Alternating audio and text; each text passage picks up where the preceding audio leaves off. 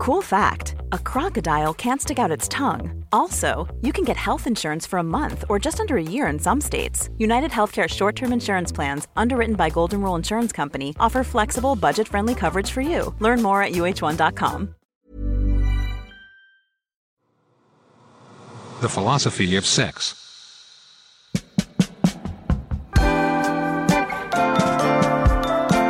Welcome to the Philosophy of Sex, Long Play. I'm your host, Caroline Moreau Hammond. You might remember the name Euphemia Russell from season one's episode, Are We Doing It Right? Putting Sex into Perspective. Euphemia is a pleasure educator based in East LA. They're the founder of I Wish You Knew and the author of the upcoming book, Slow Pleasure. They're dedicated to resourcing people with practical pleasure and embodiment tools through coaching, writing, and facilitation. Their approach is based on the fundamental conviction that pleasure is regenerative and essential to health, not just a frivolous indulgence that you supposedly don't deserve. We examine wants and desires, social conditioning, inherited gender binaries, slow pleasure, and the unsexy reality of sex. Our conversation contained so much, and we weren't able to include everything in episode one of The Philosophy of Sex. So please enjoy this long play version of my full interview with the incomparable Euphemia Russell.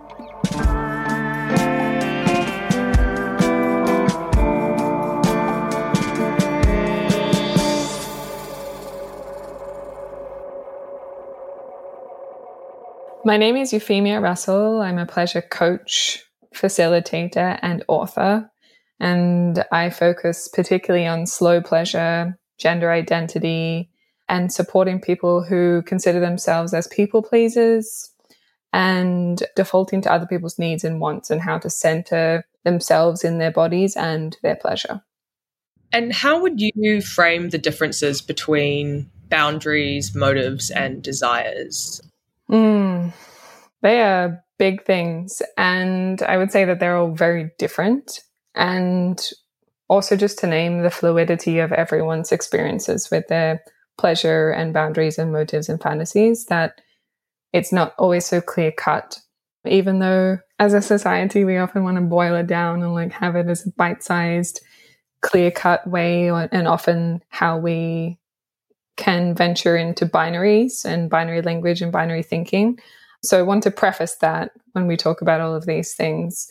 Starting with boundaries, we are in what I call like the adolescent age of boundaries, where of course we live in bubbles as we were just talking about, but we often use the word boundaries and see it as something that can be like a fuck you, fuck off, like a stonewalling or a keeping out or being an impenetrable wall. And the way that I like to talk about boundaries is that it is like a filter. So the idea of boundaries is that they're permeable and that they allow filtering in, they allow filtering out, they allow a sense of ourselves.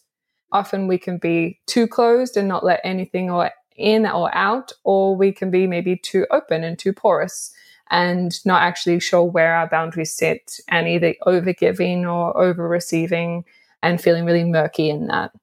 Boundaries, I think, is having this moment in our adolescent stage of people using that word a lot and trying to practice it, but not necessarily understanding the nuance with a bit of trial and error along the way.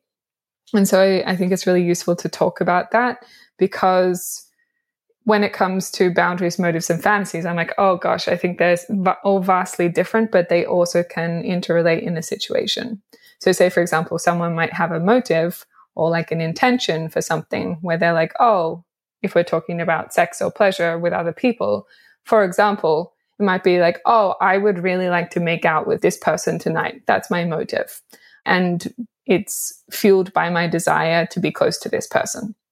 Our motives aren't just our likes or our wants or our needs. They're what's underlying our sort of underlying desires and what is propelling those wants and needs and desires. And often our motives can be socially shaped. We think like, oh, I just want to have a partner, a long term partner. That's my desire in life. And maybe the motive is actually inherited beliefs around, oh, when I have a partner, therefore I'm secure, or therefore I'm loved, or therefore I'm desired, or therefore I'm seen as successful to other people. So motives, I think, are, are even more deep seated. So this is a long answer because this is a huge question. so I think motives, that's how I would talk about them. Boundaries is that filter. And then fantasies is a whole nother world. Fantasies is your fantasy scape. It's the place that you can go by yourself where no one else can be. It's your secret garden. It's the place that, in my opinion and what I share with my clients, is a place you can go to reimagine new ways of being and feeling. And they don't necessarily ever have to come into reality because maybe they lose their power or maybe they don't actually align with your values and the way that you are in the world. But it's a place of imagination and dreaming that you can choose to be like, oh, actually, I do want that to come into reality, or actually, this can stay right here. As quick as possible, I think that's the difference. Then, how would you go about articulating the difference between needs, wants, and desires? Mm.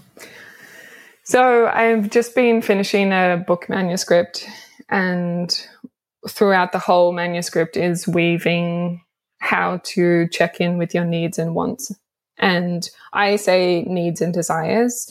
And the way that I explain it very simply is that needs are things that are integral. And that might be to survival, but it might also be to things like respect, dignity, safety, belonging. There's our social needs as well. It's not just the physical needs of like, often people think of Maslow's hierarchy of needs. And, you know, let's be honest, that's a little warped and colonial, unfortunately. But it's what you feel is essential to you to be for you to be able to feel safe and able to connect with others and surviving. And then in terms of wants and desires, I see them as very similar. So I actually say desires because I think that that adds a little bit more of an oomph to it where people are like, oh, desires is something that I can potentially long for things. I can yearn for things. It's not just like, oh, I want this thing that's sitting next to me and I'm going to do that. It allows a bit more expansiveness in, in that word, in my opinion, and the way that it's being received by others. And the way that I describe desires is what I was saying of yearning for things or desiring things and being able to realize that often your desires can be a beautiful mirror for greater desires. So if you're like, oh, I wish I could be touched on the arm and held in a way that feels really maybe just like a bit of compressive, reassuring touch. You're like, oh, that's one small desire, and therefore maybe that actually shows me I have a greater desire for comfort or a greater desire to be held. So, needs, I would say essentials, social, physical, spiritual, emotional. And then desires are what do I feel like? What do I yearn for? And so they are different, but they are often interrelated as well. Would you say that often, obviously not in all cases, but desires or wants are driven by sort of unmet needs to a degree? Mm, not always. Not always. I think yes there can be a yearning or there can be a way that we want to have our needs met in a roundabout way through our wants or desires. But I think it's also really healthy to desire. And often we have the rhetoric in society, or particularly in spirituality, of desire being something that we want to banish, that it's bad, it's distracting, same as pleasure. And I think that that lay overlays that that shame of like, oh, I shouldn't desire things or I shouldn't wish for pleasure because it's a distraction, it's ungodly, it's frivolous, I don't deserve it. And so I think that desiring is a, a very healthy thing that doesn't necessarily always relate to unmet needs, but can. Yeah. Do you feel that? What do you feel? I want to hear. I feel it's interesting that often there's this sort of pressure to act on desires mm-hmm. in the, the way we operate. Like if you feel that you want something, we have this kind of attitude that it's like we should make that happen or go mm-hmm. out and get it as opposed mm-hmm. to actually sitting in desire, which I think is a really beautiful experience. But mm. unfortunately, something that people are often given the tools to experience. Mm. So I, I like the way you talk about it because it holds so much space for that. I think that's a nice differentiating is like externally expressed desires or internally expressed desires, where we can recognize something we desire and potentially we can actually fulfill it in this moment by ourselves without needing to buy anything or have anyone else involved or do anything extraordinary or notable to anyone else. The way that you describe that of just like sitting with your desires can be a very beautiful practice.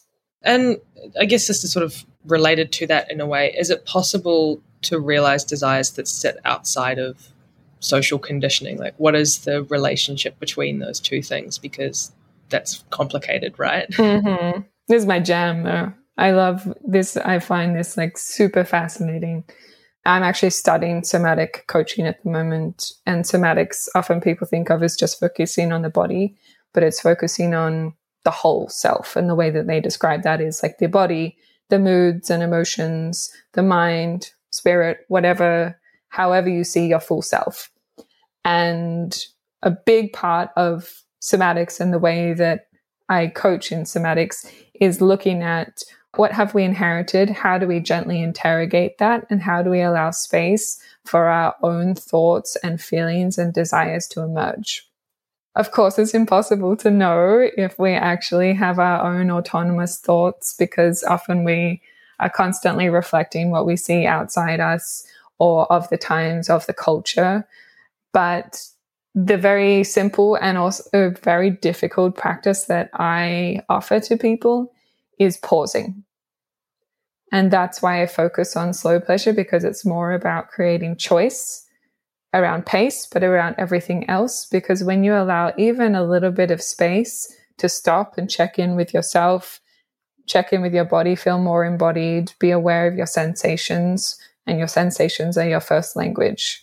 Being aware of those things can allow things to emerge and for you to say, oh, actually, in that moment, I would have reacted in this way, thinking that I desired this. But with pause, even a small pause of a breath or a minute or sleeping on it overnight, you actually can allow space for other desires that maybe weren't heard at first to appear and be like, oh, actually, the more I gently interrogate that, I realize that that desire feels more aligned to who I am and how I want to be in the world right now rather than just defaulting to what I've inherited or what I've been told or what I believe. In short, I do think it's possible to realize your desires outside your social conditioning or the influence of the structural forces in society or institutional or family or communities and all the ways that we can be shaped and that it takes practice. If people wanted to begin to think about that, mm-hmm what kind of cues could people look for in their bodies when they're in that pause that would help them negate that? So there are lots of different things in the book, which will be released next year. So we must wait. But there's a whole section devoted to embodied decision making and tools to do that because it sounds simple and an embodiment or embodied that word is thrown around a lot. I feel like it's like trendy and everyone's like i kind of know what you're talking about i think maybe possibly. What does that actually mean? And so the way i describe it is it's kind of like mindfulness where you're you're aware of what is happening in the moment in your body and in yourself. So that might be your moods and your emotions it might be your sensations but it's not necessarily trying to change anything. It's just being aware of what's happening right now. And often when we're stuck in our heads and our minds and busy, in particular nervous system states of fight or flight or productive mode, we aren't aware of our bodies. And so it does require a little bit of effort to be aware of your body and to become more embodied in that moment. And then in terms of your question around embodiment and embodied decisions and practices, there can be various things where often, as I said, our sensations are our first language. So before we learn how to speak or interpret what was happening in our bodies, we would experience and feel sensations. So if you imagine a baby, baby will be like, "Oh, I have these sensations, and therefore I'm coming to understand and therefore I'll cry to receive attention or whatever it might be in order to serve that need. It's the same as adults, where, for example, maybe let's focus on the chest. If you're nervous, there'll often be a similar experience or a similar sensation that happens in a particular part of your body. And it's not always that clear cut, but say, for example, when I get nervous, I feel my stomach go up a little bit and tense. I feel my chest tense in and my shoulders go a little bit round. And I feel a little bit smaller. I feel myself and my body contracting in its width and its length and its depth and trying to feel a little bit smaller. And noticing those things, taking a moment to notice those things. And the way that I talk about it is doing a little check where you can check your jaw, you can check your chest, you can check your stomach, and you can check your anal sphincters. And these areas are often where we can hold tension or sensation with big emotions. And so maybe it's noticing, just checking in with those areas and saying, oh, oh, wow, I didn't actually realize that I felt this way or I had these emotions attached to this decision. And therefore, that potentially can influence my answer or my response to this situation. It kind of relates quite nicely to the next question in the sense that something like that is obviously a lot easier to do when you're on your own and you have more time. Mm-hmm.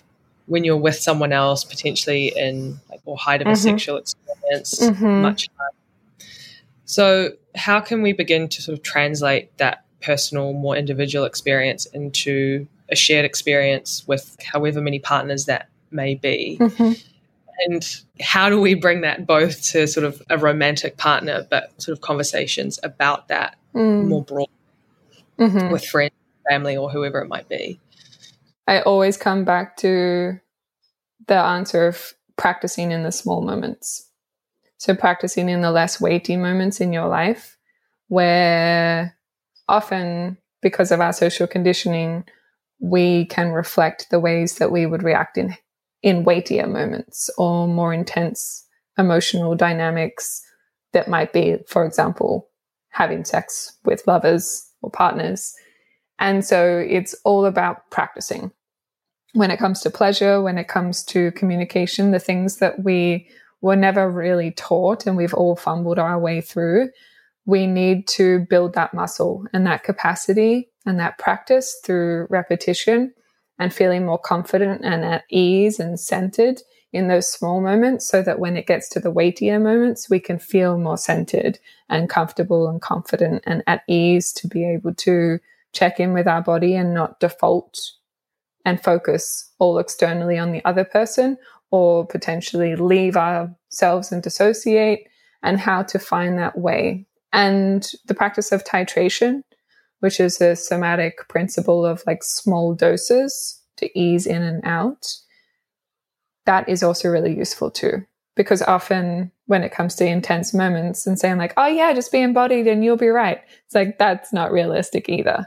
And so it's how do we ease in and, and practice in small doses in small moments so that we can build that capacity and be able to feel like, oh, wow, okay, I have the capacity in my nervous system for resilience and to feel safe in this moment. And therefore, to be able to combine that with being aware of what's happening in my body too. And then layer that with articulating to someone else what that is and trying to capture those feelings and those desires and navigating that dynamic. So there's a lot in there and we do need to practice. We all deserve to have the space to practice and to feel like we're encouraged in that.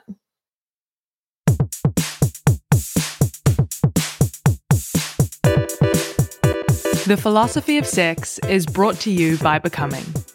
Becuming offers something quite different from your typical online sex store. We combat the frustration of trying to find a great sex toy by producing personalized recommendations. Kinda like a sex toy concierge or HelloFresh with dildos. We only stock the best of the best, so whether you're starting out or adding to your collection, take our quiz, tell us what gets you off, what you're curious about trying, and we'll deliver a personalised selection of toys to your door. Pleasure is for everyone, so visit becuming.me. Becuming spelt B E C U M I N G. Back to the episode.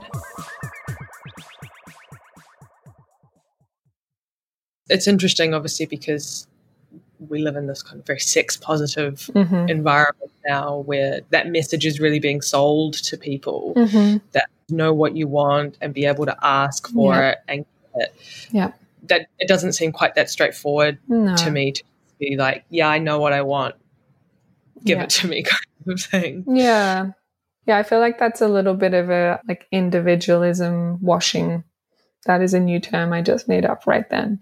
But like in a society of capitalism and the glorification of individualism and self-reliancy, it kind of it can extend to those conversations and beliefs of, oh yeah, you know what you want, you go and get it. Like you're going to be the master of your own destiny. And it's like, actually, there's a lot more at play with that and a lot more noticing and unlearning that comes with that moment to moment while we're also learning at the same time. So, yeah, I totally agree. It can bypass or like skip a whole step of how to just like be gentle with ourselves while we do fumble. I guess it's it's like as you get older, your capacity to learn new languages gets harder, Mm. right? This isn't a language we've ever learned. Mm, most people who haven't been given good access to information and, and tools and things like that. Oh, that's a beautiful way of putting it. That's what I try to remind myself. I love that. yeah. And I mean, it, it makes it less sexy. People want to be like, oh, sex, what's the quick tip? Like, what are the five things I can do to ma- spice up my sex life? And I'm like, well, first of all, not interested in talking about that. Second of all, unfortunately, it's a slower, less sexy answer of practice, practice, practice. Often people don't want to hear that, but Mm. Yeah, it is what it is. yeah, the unsexy reality of sex. yeah, it. so I guess what advice do you have for people that are looking to build resilience in looking to have their desires met basically when they're going through the experience that you've just outlined Mm. because that's a emotional work to go through Yeah. I wonder about this a lot. And I feel like I don't have a clear answer to it. Something I've been focusing on a lot in the last year is how to create more interrelational spaces when it comes to pleasure. So I hosted a six month group where I didn't teach at all. I just facilitated space for people to talk about different topics around pleasure so that we could realize that, oh, what I'm struggling with, a lot of people are struggling with, or oh, what I'm struggling with, no one else has understood, but at least they can empathize with my experience and create just more interrelational community building way. Because often when we talk about sex, it's, as we were talking about, very individual. It's either alone, it's with lovers and partners, it's with maybe a couple of friends if you feel comfortable, but not even that. It's often very filtered of like, oh yeah, I still feel as though I need to put on a front or a performance of me having really good sex life. And everyone feels as though they're struggling alone. And so I think that resilience comes from interrelational care and realizing that even just talking about sex is radical, deeply radical. And we think that we live in such a sex positive society nowadays because there's like censored Instagram accounts that talk about sex, but it's it's not really bringing it into bigger conversations. And so I think that often when it comes to resilience, it's how can we build that interrelationally and communally? And that is where my thoughts and thinking and imagining and hope, like the practice of hope and building hope for a more sex positive I don't love that term to be honest, sex positive, but like sex encouraging, pleasure encouraging, pleasure centered society, that that resilience comes through relationships that aren't just sexual relationships. Yeah, we had a, a conversation with a woman a while ago, and Mm-hmm. she operates in the kink community. And she veers more towards the term sex neutral because desires should be able to exist just as they are. They don't need a label of negative or positive. Like that's Mm. that is contributing to this sort of binary that we Totally. love to put in all the time anyway. Yeah. Um, and I really loved that as a way of expressing it, where it's you're kind of also neutralizing some of the bullshit that can come with when you start to talk about these things. So I think it's possibly makes it easier for others to engage with as well that aren't wanting this really like positive kind Mm. of message coming with it. Yeah. I find it a bit disturbing sometimes the way we talk about sex, just how, how trivial we make it. We're happy to tell embarrassing stories, but we're not necessarily that happy to speak about how we actually feel about it, which Mm. is surely the more important part, right? Mm, yeah. Yeah, I feel like the like body positivity movement that has moved into the more body neutrality movement is a nice Mm. framing for Mm. Pleasure and sex. And yeah, I still feel like it lacks Yeah. something. so you've Yeah. given me food for thought and I appreciate that. Yeah. I mean, I think it's it's always hard when you're trying to find terminology for things, right? Totally. How much are words ever enough Yeah. to capture something that's not language based? Yeah. we all interpret differently. and I think this this kind of does just relate back to what you were speaking to before, but for sort of partners, lovers, and even friends and family, how can we sort of support people in articulating their desires and beginning to have more of these relational types of conversations? Mm. Gathering, creating space in the name of pleasure, allowing pleasure to be expressed, raising children who have a sense of body autonomy and a sense of consent and a, a sense that expressing pleasure is not inappropriate. I teach middle schoolers sometimes sex ed, and it's amazing to see, of course, how malleable and open they are. But it's beautiful to see how normalized a conversation that if it was happening with a generation older, how awkward that would be. And I think that tone and approach, the more you can create a casual conversation that doesn't feel judgmental, the more people's bodies can be at ease and for them to feel safer. Not safe because we can never be fully safe, but safer to explore and express and be messy in their experiences. And talking about pleasure and the ways that we can experience pleasure and sharing them like we would a good TV show. Or being like, oh, I had this beautiful moment when I was walking down the street and feeling the wind on my skin and just really savoring that experience and sharing those kind of moments where it doesn't feel like it's a zero sum equation where it's taken away from someone else's sense of pleasure or worth, but seeing it as an opportunity of, oh, thank you for reminding me that that's an experience I can have. So the more that we talk, the more that we share, and the more that we integrate these conversations in ways that feel really casual but supportive and safe, the better. Of course, easier said than done as usual, though. I think that does make it sound easier to me, right? Like framing it in the way that you would sort of frame anything else. Mm. Um, say recommending a, a book that you loved or a show that you loved and just sort of not loading it with too much meaning, but just letting it be what it is, I think is, is a really nice way of putting it that kind of makes it a bit less scary somehow. Mm. yeah. Like, take it or leave it. Yeah, yeah. So it would be great to get, I guess, your your view on embodiment, how you choose to sort of define it and frame it. Mm-hmm. This is a work in progress of how I am explaining embodiment to myself in relation to pleasure and somatics. But the way I've been seeing it is like it's like layers. So embodiment is the first sort of foundational layer of being aware of ourselves and what's happening in our body and how that's interplaying with our sense of self in that moment. And then pleasure is a foundational layer on top of that, where it's allowing ourselves to enjoy, to be in a state of enjoyment in that moment. And that might be either persisting a state of being like, oh, I'm enjoying what I'm doing right now.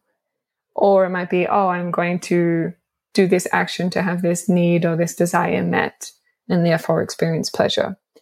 And then I think about uh, the layer on top of that is savoring.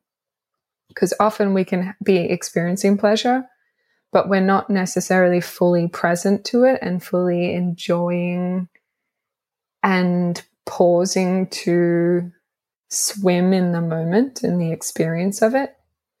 And we can be still going through the emotions even when we're experiencing pleasure. And so it's embodiment and then pleasure and then savoring.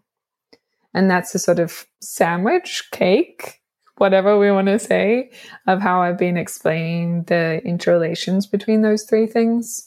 And then somatics, often people think about somatics as just being body based, which I think unfortunately is just a restriction of language. Whereas soma, which is the etymology, is Greek and it means whole self, basically. So it's the interrelation of the physical body, the moods, the mind, the spirit, and however we view ourself as a whole in that moment. And so they all interplay. And I think they're often used in similar realms, those words, but they are also very different when it comes to the nuance and the details. That's a really beautiful summary. I love the idea of the layers. I haven't heard it articulated that way before, and I think that's really, really nice. Yeah, that's birthed out of my many hours of yeah. Englishing of how to capture that in a book. yeah. Yeah, I was going to say, it sounds very well thought out and crafted. So. Thank you. trying over here, trying. and this is a really big question, this next one. What are sort of the largest social structures that impact how we relate to our experiences of pleasure? As we spoke about in terms of shaping, there is the individual, there is like the intimate relationships, whether that be family or sort of chosen family or intimate friendships. I think there's community, there's institutional, there's structural, and then there's like landscape, spirit, spirituality, and all of those are shaping us moment to moment, but also have shaped us intergenerationally. Say, for example, within the like structural forces, there is many different things, and we're going through a big time of understanding the structures of oppression, the invisible forces that have shaped us, have shaped our desires, have shaped our sense of self, and realizing that so many of them are social constructs, like gender, for example. Being like, holy shit, I just acted throughout my entire life in this way that I'm realizing I inherited. Does this align with me? And some people will be like, yeah, actually, it does feel really good. Now I've realized that it's something I've inherited, but actually suits. Whereas other people will be like, oh, wow, there's more choices and more options. And so I think there's huge scale things that we take for granted as being the norm or being the only choice and the only option. And so that's why I think it's really important to just gently interrogate those things in our lives. And then I think that there is this like Cartesian mind over matter. I think, therefore, I am thinking when it comes to sense of self that has really impacted our modern understanding of ourselves and body and pleasure. And there is various historical forces in that. I think there's also like Victorian era, like medicalization of our bodies and seeing them as something separate to ourselves. There's the lionizing and the revering of spirit and mind and space beyond earth as being more interesting, more exciting, and deserving more reference than the body. And this like hierarchy that comes with that. And I have come to realize that the way that I would describe my spirituality is that my spirituality is mundanity. And often we think about the word mundanity as being something boring, and the etymology of it basically just means of the earth. For me, that really captures that disconnection and captures that disembodied society and how we're disembodied from ourselves. We're disembodied from the planet and the earth and our surroundings and the details, and constantly looking up and beyond ourselves for something more meaningful, more significant, more beautiful, more whole. That has deeply impacted our sense of how we connect to our bodies and our pleasure and seeing our bodies as something that can be also revered, not just shamed or disgusting or confusing or annoying or you know often hearing that that phrase like i'm just a meat bag which is true but at the same time it's like a very in my opinion an experience a very profound experience is the, the messiness of sex of living in a body and exploring pleasure and the complexity of being human it's beautiful. mm. You're welcome to join my mundanity cult. Yeah. I've often thought about like how the world would be different if Descartes had said, I feel, therefore I am, instead of I yeah. think, therefore I am. Yeah, truly. So. Yeah. And I know it was a response to the times that was very, yeah. yeah. very important and useful, but we've outgrown it. And I'm like, when are we going to move past that? yeah, exactly. And I think that's why we've called the podcast what we have, right? Mm. Because people do think that these things are often fixed and there is a right and a wrong and a certain way of doing things and yeah. even just a right or a wrong way to think about it let alone a right or wrong way to act it out mm. the message we're really trying to send is you know how you view these things is is up to you, and it should be you making those decisions. Mm. You're interrogating and allowing more options, the and the non-dualistic, non-binary way of just seeing choice and options in how we want to be without necessarily being like the individual is the all is a really healthy, refreshing, exciting way. I'm, I'm going to ask you one more question mm-hmm. before I let you go. We've got lots of goodness in here, and I don't want to dilute that by asking you too many questions. Mm-hmm. And this is actually something that I more just personally wanted to ask because it's something I think about a lot. So yeah, I've just yeah. been kind of You're like, this um, podcast is for me. yeah. After everything I've just said.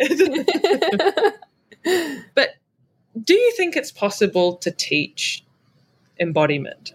Mm. How do you think about that? Mm. I want to reflect that back to you and hear if that's something that you've been thinking about a lot. What what comes to mind when you think about that? Where that question has come from in me, I think, is you can never truly have a shared experience, right? Like I can never feel what what you're feeling, and you can never feel what I'm feeling. Mm-hmm. So if I'm being instructed on how to tune into my body, how can I be sure that what I'm being instructed to do is actually what I'm being instructed to do. Does that mm-hmm. make sense? Mm-hmm. Totally. So I was more curious about how, as someone guiding people through that process, what your relationship to that kind of reality, I guess, is. Mm. It's fairly esoteric. No, I appreciate it because I also think about this stuff. It seems like we yeah. we have a similar inquiring mind and wanting to feel all the feels. So yeah, I feel you.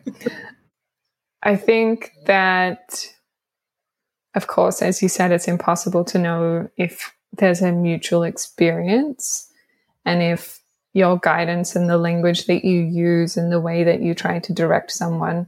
I speak very differently depending on different clients that I work with, particularly in coaching when it's more intimate, and will speak differently to different groups. And so responding to that. But then on an actual experiential level, I think that it's less about trying to replicate experiences that I'm having because I often try and decenter myself in these experiences. It's like, I don't want you to try and have exactly the same experience as me. I want you to use this opportunity and this experience to trust your body and trust yourself more. And I'm just creating the sort of bumpers to guide you towards that. But it's never going to be anywhere as significant unless you have your own experience of coming to trust yourself and to be able to listen to yourself, because that is the relationship. And that's basically all I ever try to serve is create a, a container or an opportunity for people to connect with and try to trust themselves more. Because I, in my opinion, that is the greatest thing I can offer someone else. And also the biggest impact and lasting experience that someone will have. I really like the concept of trust being central to that because we're not taught to trust ourselves, right? Like our whole mm-hmm. education structures mm-hmm. are based about stripping people's trust of themselves out of the way. Yeah. So I think that gives me a very satisfactory answer to yeah. And I think we live in the age of information and experts. And so people are like, oh, what do you do and how do you do it? And what was your 12 steps to get in there? And it's like, actually, unfortunately, that's not the best way to approach it. And it comes back to the unsexy reality of pleasure, where you're just like, sorry, but this is a practice and a greater exploration of trust yeah. and ex- exploration specifically in your experience. Mm, yeah. And can you tell us a bit about the book, when it's coming out, and just what the experience has been like of trying to put all of this into mm. a condensed format? Mm. It's been a ride. I um like most things didn't know what I was getting myself into and that was probably a good thing because then once I began it, I realized how humongous it is and how I was saying to a, a friend and a peer of mine that it felt like it sucked the marrow out of my bones because I was trying to draw on an experience and articulate it in a way that seems really simple when you read it, but actually takes a lot of labor to make it feel simple. And it was a beautiful process. It was really beautiful and it was deeply challenging.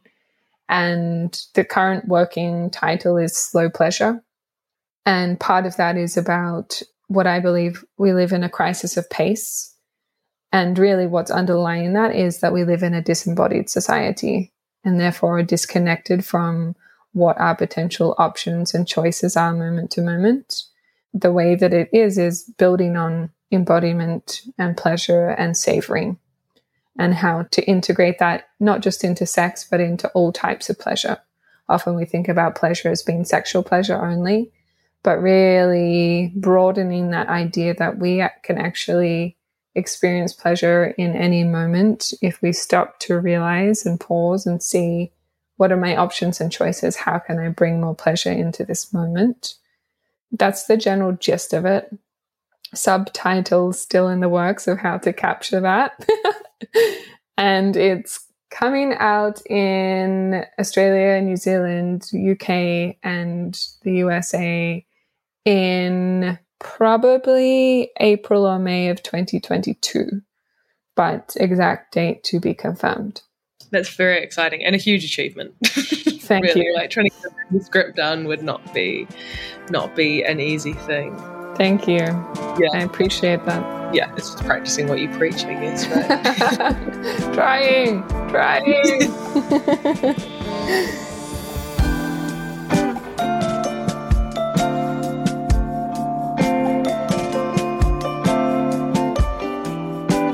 big thank you for listening to The Philosophy of Sex, and a big thank you to my guest, Euphemia Russell. You can visit Euphemia's website at iwishyouKnew.net for courses, coaching, writings, and the imminent announcement of their book.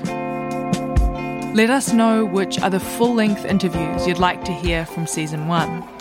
You can find us on Instagram at becuming.me and visit our site for tailored sex toys and personalised packs delivered to your door.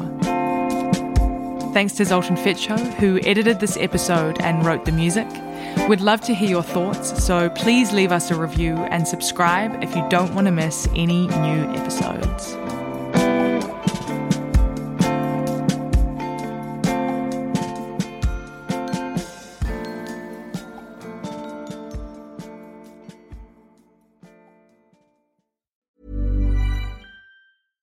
Ever catch yourself eating the same flavorless dinner three days in a row? Dreaming of something better? Well, HelloFresh is your guilt-free dream come true, baby. It's me, Keke Palmer. Let's wake up those taste buds with hot, juicy pecan-crusted chicken or garlic butter shrimp scampi. Mm. Hello Fresh. Stop dreaming of all the delicious possibilities and dig in at HelloFresh.com. Let's get this dinner party started.